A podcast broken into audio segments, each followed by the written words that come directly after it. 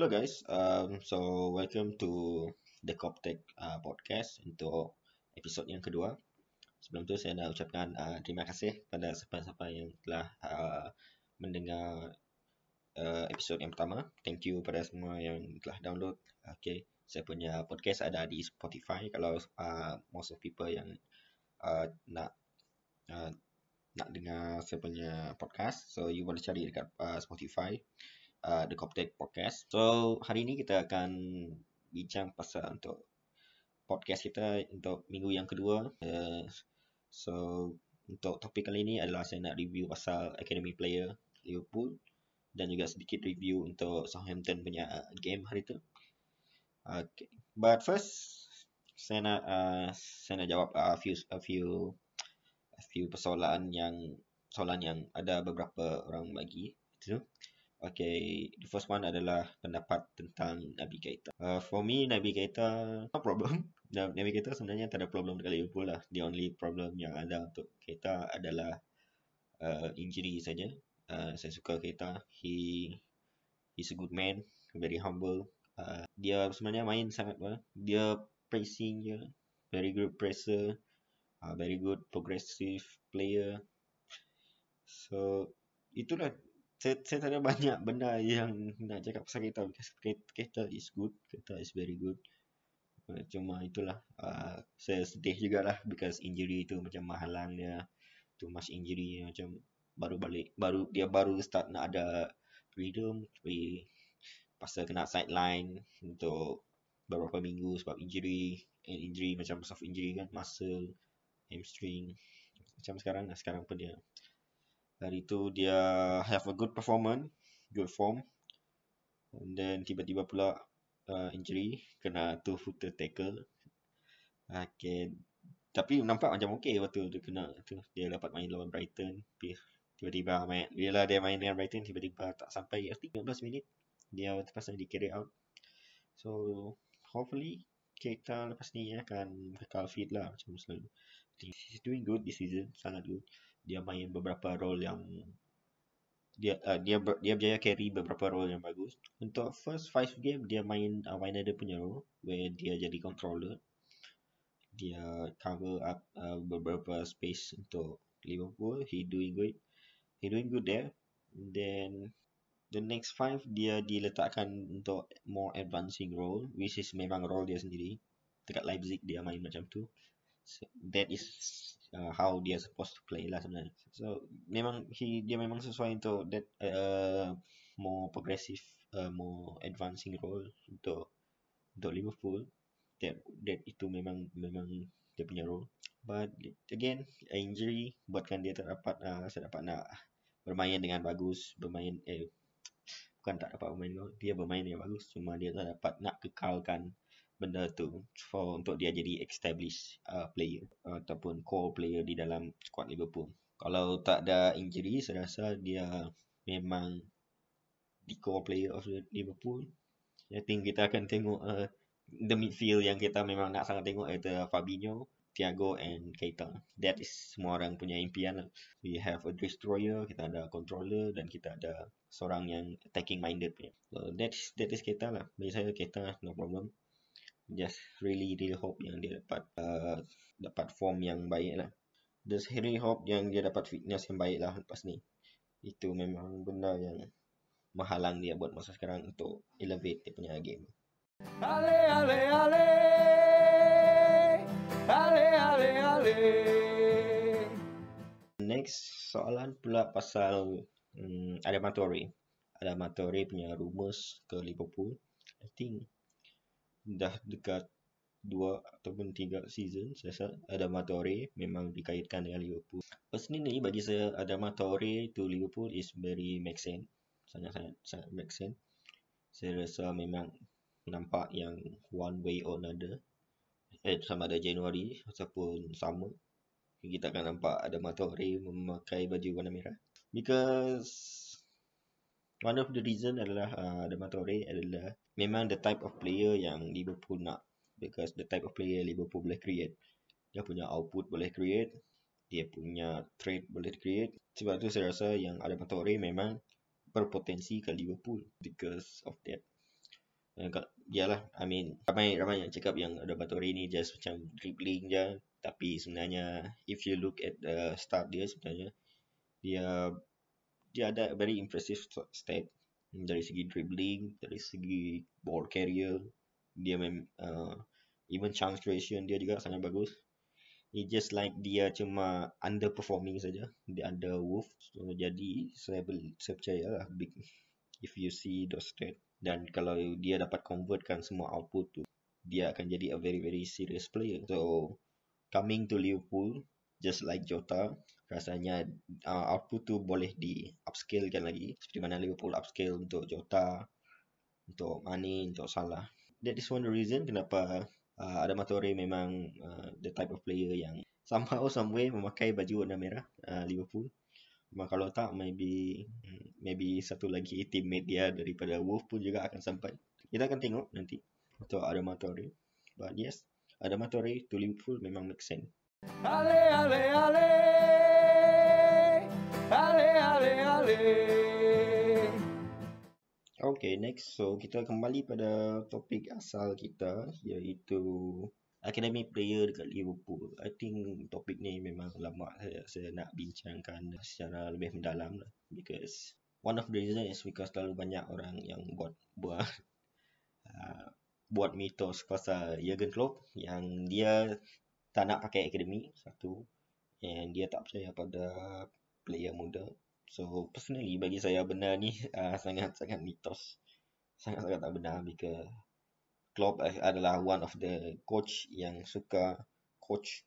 So in term of young player, dia memang tekankan sangat. Dia memang nak sangat create young player. Dia memang nak uh, young player dekat Liverpool ni, especially dari academy, lebih banyak naik uh, kepada senior team. And then one of the reason juga, I think, I think Liverpool sendiri perasan, macam yang kita pernah bincang sebelum, I mean Julian Ward, Uh, di uh, bakal sporting director baru Liverpool iaitu Julian Ward adalah one of director yang handle loan untuk young player. So Liverpool Liverpool nampak benda tu. Liverpool nampak ada ada gap between this youth player dengan senior team. They make a new department where Julian Ward akan di mana Julian Ward akan handle uh, this young, young player yang pergi loan. Dia akan dia akan pilih lah di mana environment yang sesuai untuk perkembangan dia orang. So dia akan di loankan ke sana.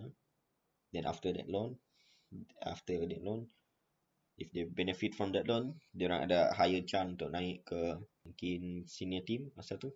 So that's that is one of the plan untuk senior team eh, untuk youth player Liverpool and then how they want to melahirkan lebih banyak ya young player yang untuk naik ke senior team But one of thing juga yang player ni tak semestinya have to pergi ke senior team Liverpool. They can go as long as, long as they can go anywhere. Like that. The main thing is lah kita sediakan platform untuk mereka untuk bermain. So tak kisahlah dia main untuk Liverpool, or Chelsea or any other team yang di luar. Dia tetap adalah brand brand yang football yang Academy Liverpool lahirkan. So that's that's the thing lah. Untuk Academy player. Dia orang memang nak bermain. They want to have an established players. So we gave them a platform untuk bermain. Sama ada dekat Liverpool ataupun di mana-mana saja so think Harry Wilson right now think the hot prospect. They are doing just fine dekat Fulham. Is is that is good untuk dia. Hmm, just unfortunate lah dia tak dapat tak dapat fight sangat untuk Liverpool punya senior team but dekat Fulham is doing good. And hopefully he's keep doing good. Sama juga dengan Taiwo in Woni apa nama? Taiwo the, di Nigeria uh, striker yang striker yang doing well juga dekat Union Berlin. So macam saya kata kan dia dia tak semestinya they have to play for Liverpool. But they play well for other team is also a good thing. Because kita dah macam bagi dia orang platform to success And then coming to this academy player Liverpool yang Klopp tak percaya pada player muda, Klopp tak percaya macam saya cakap lah, it, it, it is a mythos because saya ambil kira untuk yang player yang memang dibawa masuk di era Klopp. So far Liverpool Liverpool bagi bagi enam pemain daripada uh, akademi untuk buat Champions League debut. The most recent one adalah Tyler Morton. Uh, last season saya rasa paling banyak. Last season kita ada Rhys William. Kita ada Nico William. Kita ada Curtis Jones. Kita ada Kuhim Kerala. So enam, enam, enam, enam daripada mereka uh, dah buat Champions League debut for Liverpool. And enam, enam player tu juga one of uh, sekarang berada di senior team except for Rhys William. Rhys William was on loan dekat um, Swansea buat masa ni. So there you go. Untuk untuk mana-mana claim yang kata Klopp tak percaya. So he there's one match when dia takkan empat uh, academy player. And we won masa tu kita menang dan penjaringnya juga adalah ekonomi dengan aksesnya juga pun dari ekonomi so so ia memang menangkis dakwaan yang kata klub ni tak percaya lah so, tapi saya saya faham saya faham kenapa people because because klub hmm, dia bukan tak turunkan sangat lah because I think most of people punya expectation is like yang player kita akan menjadi macam Foden macam Mount where they play play every game which is untuk kita belum I think we are not uh, that close, except for Trent Alexander-Arnold. That was the first one. That was he dia dia adalah uh, pioneer untuk the academy player. And then the closest untuk dia yang akan dapat a regular first team adalah Harvey Elliott. Tapi Harvey Elliott bukan academy. So saya tak take dia into the consideration untuk academy. But he is akan dapat regular for Nico William pula anjing dia bagus he is one of progressive career progressive run cuma cuma dia bermain di belakang Trent Alexander-Arnold agak unfortunately because memang susah lah untuk you dismantle Trent Alexander-Arnold punya position. It, it almost impossible. But he doing quite good. Dia memang bagus. If he play for uh, another team juga saya rasa dia akan uh, doing quite well. Macam dia main dekat Wales I mean dia dia show a good performance dengan Wales so sebab tu saya rasa dia juga akan doing well juga dengan if he play with other team. But right now dia second option pada Trent Alexander-Arnold which is not not a bad thing juga. Bila kita panggil dia untuk main right back pun dia akan doing the job yang sepatutnya dia lakukan. So for me Nico William doing a good job untuk backup pada Trent Alexander the next kita ada Curtis Jones one of my favorite young player. I think bagi saya Curtis Jones have the potential. Cuma buat masa ni Curtis Jones susah sikit lah because, uh, bukan susah sikit untuk compete lah. Because dia kena retraining balik lah because dalam academy dia adalah key player untuk academy punya level. So dia kena synchronizekan diri dia dengan uh, player-player lain yang semestinya senior player. Because right now dia bukan the main the main part dia kena masuk and synchronize dengan uh, the rest of senior player Yeah. Dia dia dia pemain yang dia suka uh, large number of possession. So if you give him the uh, kalau kalau you bagi dia position yang sangat besar, kalau dia pegang a lot, lot of uh, possession, dia memang akan cemerlang macam dia main lawan Porto itu. That that that show the type of player yang dia adalah. He he's a good player. Cuma dia dia dalam saya believe yang dia dalam uh, proses retraining, retraining balik untuk jadi midfielder molding daripada Liverpool lah. That's why kenapa dia last season was in and out dalam squad. Think itu yang Klopp cuba bagi dia. Klopp cuba cuba bagi dia first experience untuk first team. Lepas tu dropkan dia balik untuk dia training balik. Then repeat the process sampailah dia betul-betul dapat apa yang Klopp nak. I think this is the same thing yang Liverpool uh, Klopp selalu buat lah. So it's not like uh, Klopp tak nak bagi dia main atau tak percaya dia kan. It's just like part of his uh, part of his technique untuk bagi this young player experience and learning at the same time. Ale ale ale ale ale ale And bagi saya juga that is how good coach buat dengan uh, young player dia orang juga lah. I think Pep buat benda yang sama dengan uh, Foden dulu. Dia in and out dalam squad. Dia bagi beberapa experience. Lepas tu bawa dia balik ke training ground. And adjust, adjust sikit.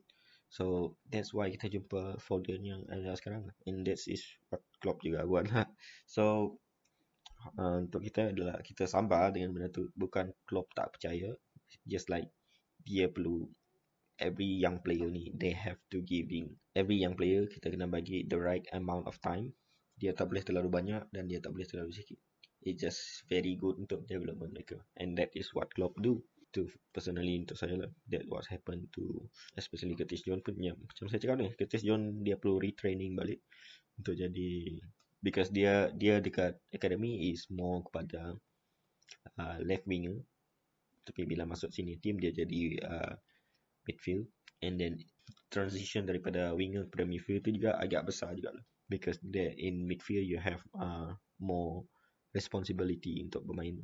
Because you have to defend and you have to attack. But Curtis Jones will be doing fine di bawah Klopp next itu ada Harvey Elliott. Harvey Elliott is just exception bagi saya uh, very very memang I think Harvey Elliott adalah the type of player yang Liverpool ataupun Klopp harap daripada Shaqiri buat lah. Cuma the difference between Elliot dengan Shakiri adalah Elliot uh, dia tak terlalu drifted ke ke sebelah kiri uh, ke sebelah kanan uh, koridor Liverpool lah. I mean he dia juga constant bagi protection kepada Trent Alexander-Arnold. And I think for a player dekat umur Harvey Elliott dia very very matang he know when to cover he know when to attack dia tahu juga uh, untuk tidak terlalu drifted which is something yang saya tengok daripada Shakiri lah. Uh, waktu Shakiri main uh, sebagai midfield, waktu Shakiri main sebagai wing juga.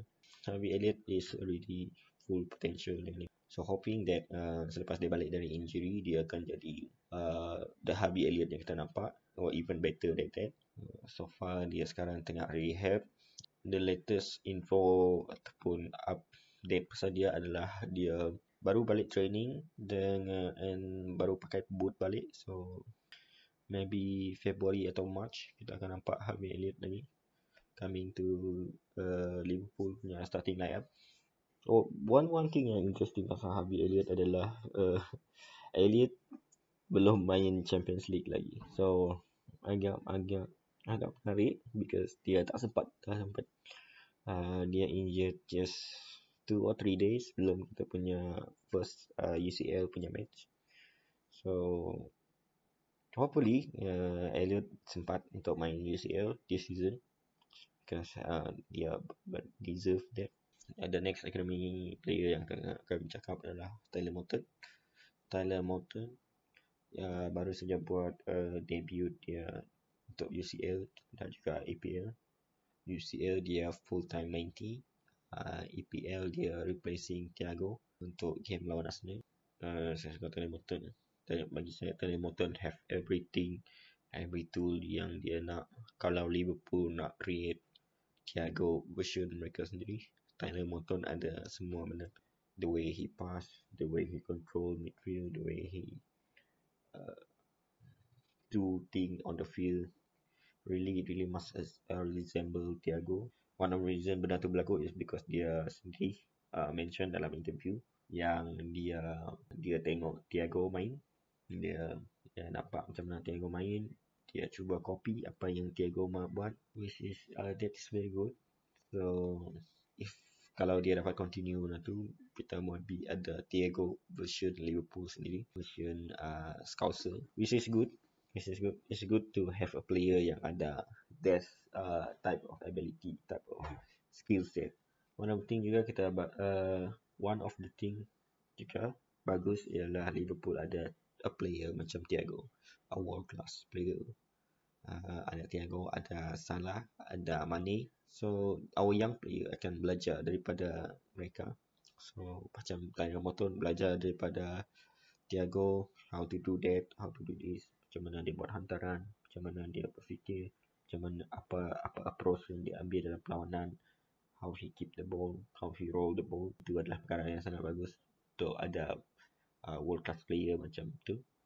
Then the same go pada Salah Think Elliot pun cakap yang dia try to replicate apa yang salah buat dalam training. So that is a good thing untuk kita untuk our young player. I think, I think Rhys William juga belajar daripada Van Dijk. Evan Konate juga belajar daripada Van Dijk belajar daripada Matic.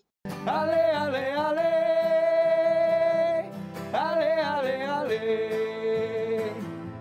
Conor Bradley juga follow the footstep of Alexander Arnold cuma dia dia dia a bit of Alexander Arnold dan juga Nico William juga. Which is Conor Bradley dia juga boleh dia boleh crossing dia boleh dia do everything yang Alexander Arnold buat but also have progressive run macam Nico William. then kita juga ada Owen Beck. Uh, along with Tyler Morton saya rasa one player yang saya memang saya nampak dia on the first time yang saya nampak dia hit dia ada something is uh, Owen Beck dia juga memang resemble kita punya senior player eh, Andy Robertson. Owen Beck juga ada ada quality untuk jadi our next uh, left back. Uh, cuma masalahnya sekarang competition untuk left back tu sangat tinggi because we have one of the best left back uh, in the world, Robo, Andy Robertson dia. And then di belakang Andy uh, Robertson adalah kita ada Simikas who quality dia juga tidak kurang jauh.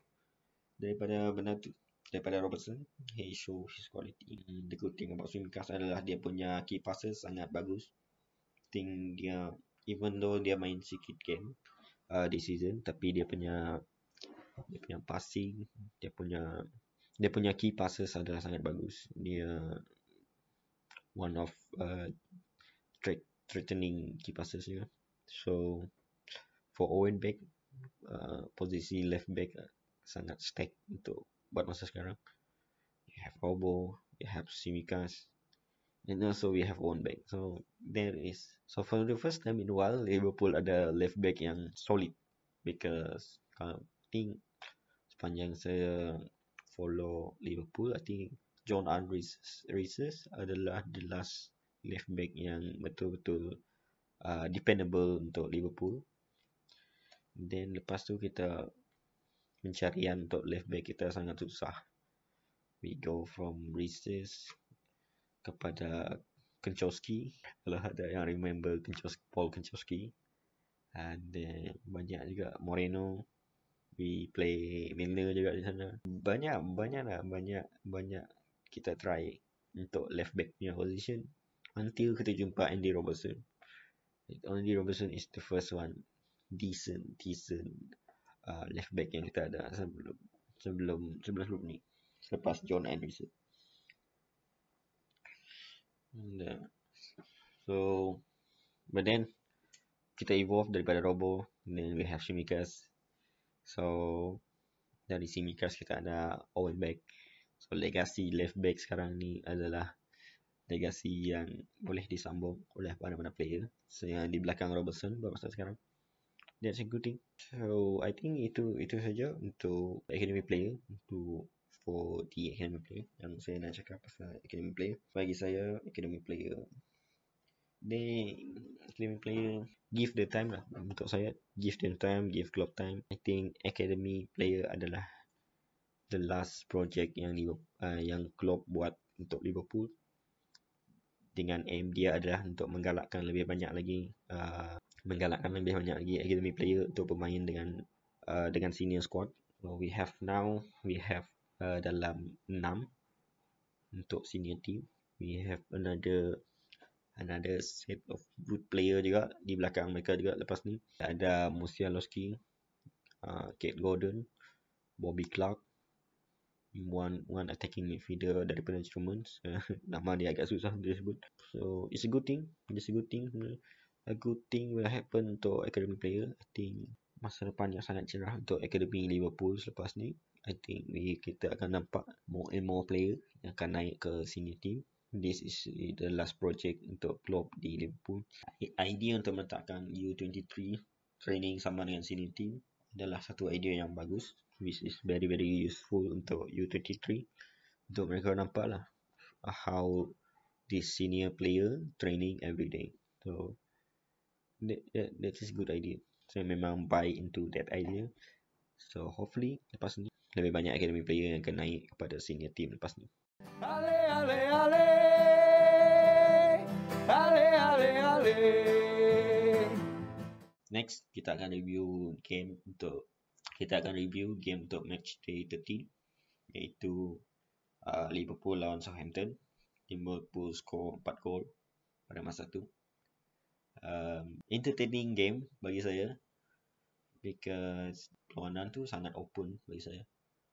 But macam yang saya mention tempoh hari adalah game tu agak awkwardly kita leading by 3 goal waktu first half because kita sangat banyak buat defending. I think Southampton bagi banyak masalah pada defending kita masa tu. So I see I, saya tengok Van Dijk perlu bekerja keras untuk mengawal kita punya uh, backline. Uh, Alisson save a few a few good moment daripada daripada Southampton. They they create few few few chance. So it's not good. Personally bagi saya, it's not good bukan bukan kita bagi uh, Southampton create chance. I mean agak tak normal lah kalau team tu tak create chance langsung kan. Cuma betting adalah bagi saya adalah kita banyak fire kita banyak fire fighting punya defending well untuk siapa yang uh, confused pasal uh, fire fighting dengan fireproofing punya defending. Fireproofing is adalah one of method yang Liverpool pakai lah. I eh, dia bukan method lah it just uh, kita bagi macam analogi tu dia. Fire fireproofing is macam sebelum api tu marak kita dah sedia uh, kita dah uh, padamkan.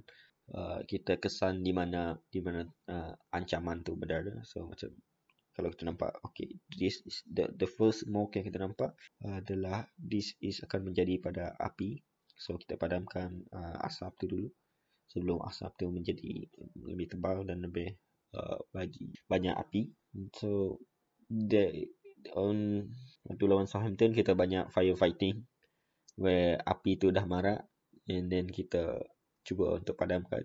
Uh, kenapa saya cakap it's not a good thing because next thing bila kita main api, kita fight cuba lawan api. If we do that too much, kita akan terbakar juga. So and that that that happen. That happen kita tengok uh, Van Dijk, uh, Konate, Ali, they have so much to do waktu tu. Yeah. So but thankfully, thankfully kita tak terbakar walaupun kita fight party tapi there there there some bruise yang berlaku juga masa tu. I think so it's not a good thing juga untuk banyak defending macam tu. So uh, it, it was it was a clear sign yang kita agak tidak berjaya contain uh, Southampton waktu tu. They give uh, so much uh, threat. Dia bagi sangat banyak ancaman juga masa tu. Uh, so it's something yang kita kena ponder untuk next game lawan Everton because um, uh, yeah it's not it's, it's not a good thing untuk bermain bermain api macam tu. I think uh, bukan saya juga bukan saya bukan saya saja yang perasan. I think, I think dalam interview juga Klopp ada cakap yang ya yeah, benda yang sama. Dia cakap uh, Ellison uh, Virgil Ali they do quite a good job. Cuma the only problem is kita tidak defense dengan aggressively. So that's why kita dapat banyak sangat uh, ghosting uh, banyak sangat uh, ancaman yang datang daripada Southampton but thankfully kita very very effective waktu menyerang. Kita sangat clinical. Dia macam it's kind cover. Dia dia cover those two. But hopefully tak, tak tak buat benda tu lagi untuk the next game lah we have to contain. Tapi one of the reason yang kita tak dapat contain uh, Southampton juga adalah this is due kepada pressing. Dia orang juga lah. I mean they quite a good job buat pressing waktu tu. Dia orang ya yeah, Southampton memang play the same thing macam Liverpool lah. They press high uh, the way Liverpool. Sebab tu sebab tu kita sendiri pun uh, bersusah payah juga untuk lawan mereka. Memang if the team was good in pressing memang kita agak bergelut juga ironically ironically our biggest uh, senjata paling kuat kita juga membuatkan kita lemah. I think I think this is benda biasa juga lah. The same goes waktu dengan Leeds United lah. Leeds United pun antara yang pressing kuat. But when kita pakai benda itu pada mereka mereka pun lemah juga. So ironic ironic lah. The the beauty of football. Uh, sometimes you yeah, that it, it, memang betul lah macam the biggest strength might be your biggest weakness. So so Southampton pakai benda yang sama. They press they do a good job uh, waktu pressing. They win first ball and second ball yang baik. And they they cause many uncharacteristic error waktu tu. And sometimes kita tidak boleh build up sangat bola. So we we have to do it uh, in a long way. So we have to long pass. Banyak banyak long pass juga maksud long ball but thankfully kita ada thankfully kita ada Thiago which is like I said dia when benda macam ni datang someone macam Thiago the controller he control the game walaupun agak susah untuk dia control uh, but he did quite a good job so untuk controlling that that midfield area yang buatkan kita can score goal can create chance can do uh, yang kita dapat tiga goal tu. Another uh, another great performance daripada Thiago masa tu. And uh, mm, Jota. Jota. Jota siapa saya Jota memang dijodohkan untuk Liverpool. Uh, just just 2 minit saja uh, yang dia perlukan untuk dia score goal. Dia dia patut dapat hat trick there's a few time yang dia dapat dia, dia patut dapat untuk gol yang ketiga. But yeah dia miss uh, quite a few chance. But ada kena block juga but that's not a bad thing. So hopefully uh, we will see another hat trick coming daripada Diego Jota. Aside pun Jota is adalah kita Liverpool have scored 39 goal which is paling banyak dekat liga sekarang masa sekarang. We are the top scorer team dalam liga. And uh, ya menarik juga because there's a lot of uh, banyak banyak uh, banyak kabar angin banyak rumours banyak kata-kata juga yang katakan Liverpool might be struggling especially on attacking area because dia orang tak bawa one attacker waktu tu. And then there's there's people yang kata yang uh, there's there's a bit of concern pasal uh, Manis punya form dengan Firmino punya form but eventually they they back at their best Mane at uh, Mane ada 7 goal Firmino 5 they keep scoring goal. That's a good sign to Liverpool. So when people kata uh, they were struggling but somehow somewhere they orang jumpa cara untuk jadi untuk score more goal. I think one of the reason is the change in personal juga. The way we attack uh, Alexander Arnold punya role he is a floating creator dan kita ada advance advancing number 9 dengan Salah juga uh, Salah uh, elevate dia punya playmaker ability. So far Salah ada 8 assist that that that show quite a lot lah. To Liverpool the way we play the way we score goal you know it, it, dia terus menolak semua semua benda yang orang concern pasal mereka. They convert and and show it on the field which is very good.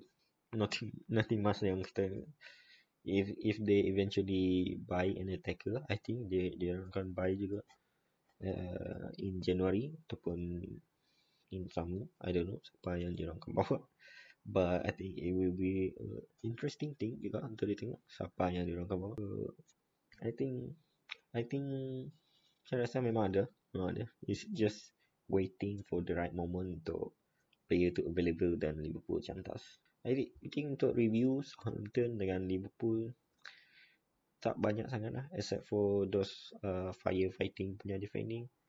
And then we are very good in attacking waktu tu. You can see a good combination daripada Henderson. And then he Henderson ada good good game waktu tu. In term of uh, attacking. He because Southampton press uh, due to their press so Henderson have so much space untuk dia pakai. They leave too much uh, space untuk Henderson. So our punya right right hand side punya attacking play have have a lot of fun to do. So that's why there's so much goal yang berlaku. Then Jota Sam, uh, okay, one one thing yang saya nak cakap juga adalah uh, Roberto Firmino. Uh, there's uh, ada benar ada yang saya post itu pasal player yang paling banyak. Uh, player pasal player yang paling banyak uh, trade dalam Liverpool.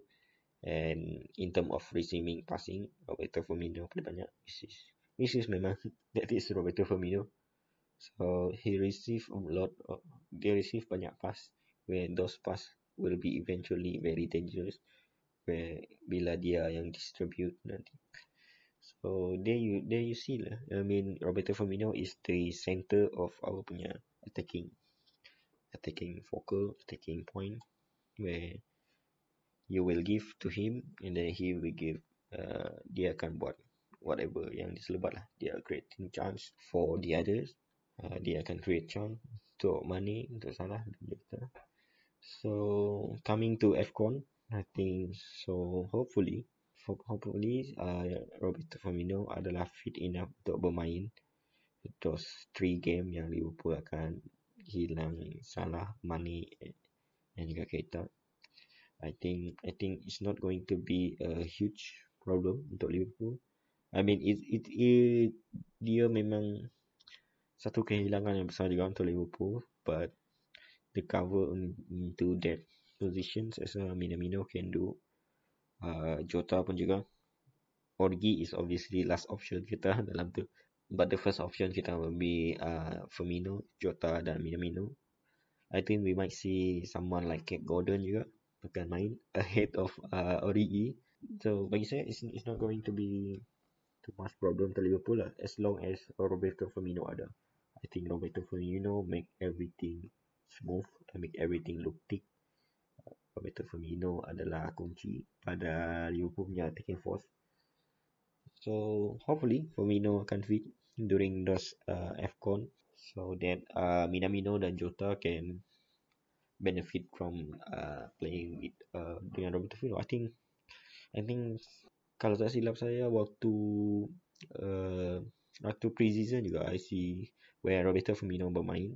Okay, kan we have those half yang macam first half tu macam trio lain then first half tu trio lain and whenever Firmino is there siapa-siapa yang mainkan dia everything looks smooth even Minamino looks smooth dengan Firmino Kate Gordon juga look smooth dengan uh, uh, Firmino, Jota. So that's it bagi saya is uh, Firmino is the key. Firmino will be the key. And then in term of goal lah, I think uh, many people quite surprised yang dia score banyak goal and even score a hat trick lawan Watford. Uh, one of the reason adalah um, one of the reason is one of the reason adalah dia taking shot uh, from the six yard box.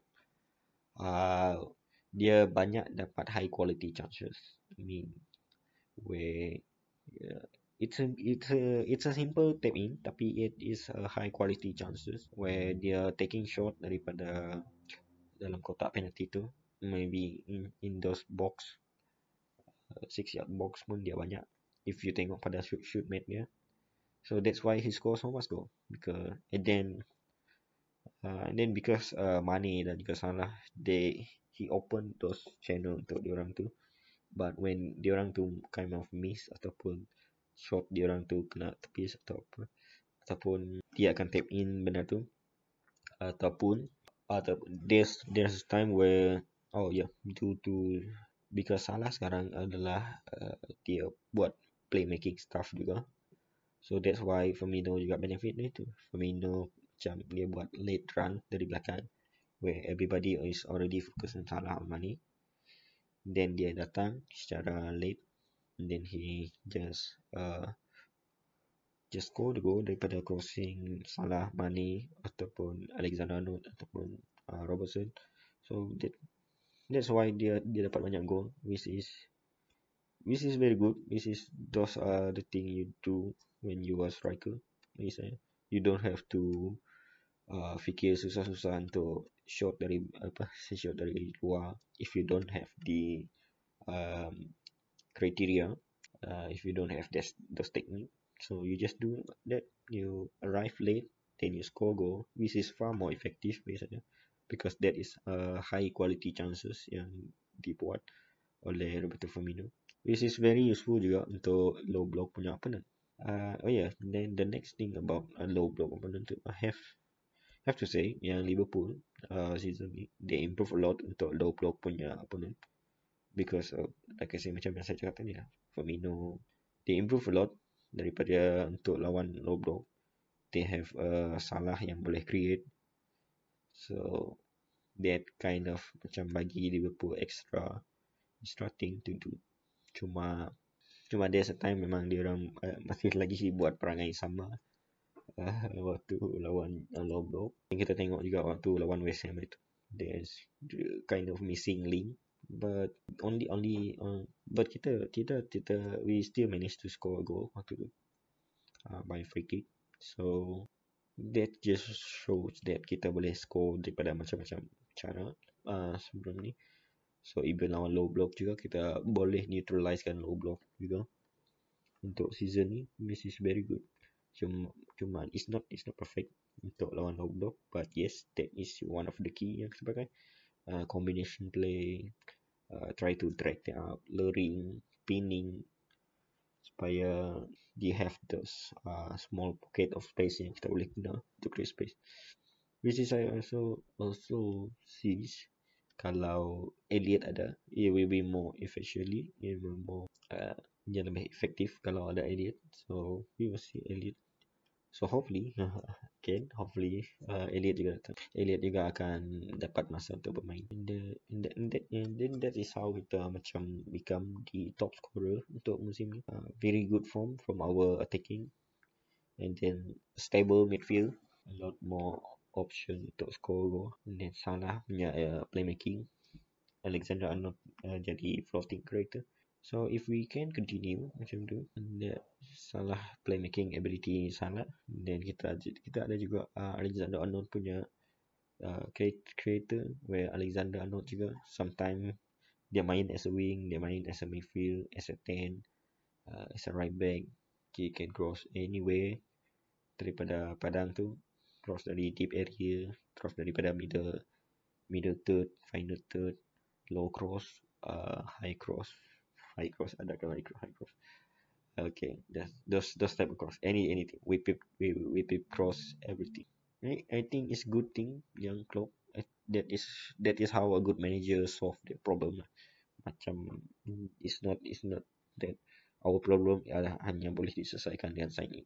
We can do it by training by drilling by change of personnel change give uh, bagi pemain lain uh, another role think saya rasa itu saja untuk uh, episod 2 podcast kita. Nanti saya sudah cover uh, soalan daripada few followers. Saya juga cover pasal uh, academy player where we have to give them time untuk develop. And then kita review pasal Southampton game walaupun tak banyak pasal Southampton game. I think it's more like season review juga. But that that is itu yang saya nampak untuk Southampton punya game. So it's very nice. So itu yang saya nampak Untuk Liverpool musim ni. So Kita jumpa lagi Untuk next podcast Episode seterusnya. Saya akan bagi tahu juga Apa Apa topik dia. Maybe Get a few soalan Kepada korang. So Bye bye Stay safe semua. Take care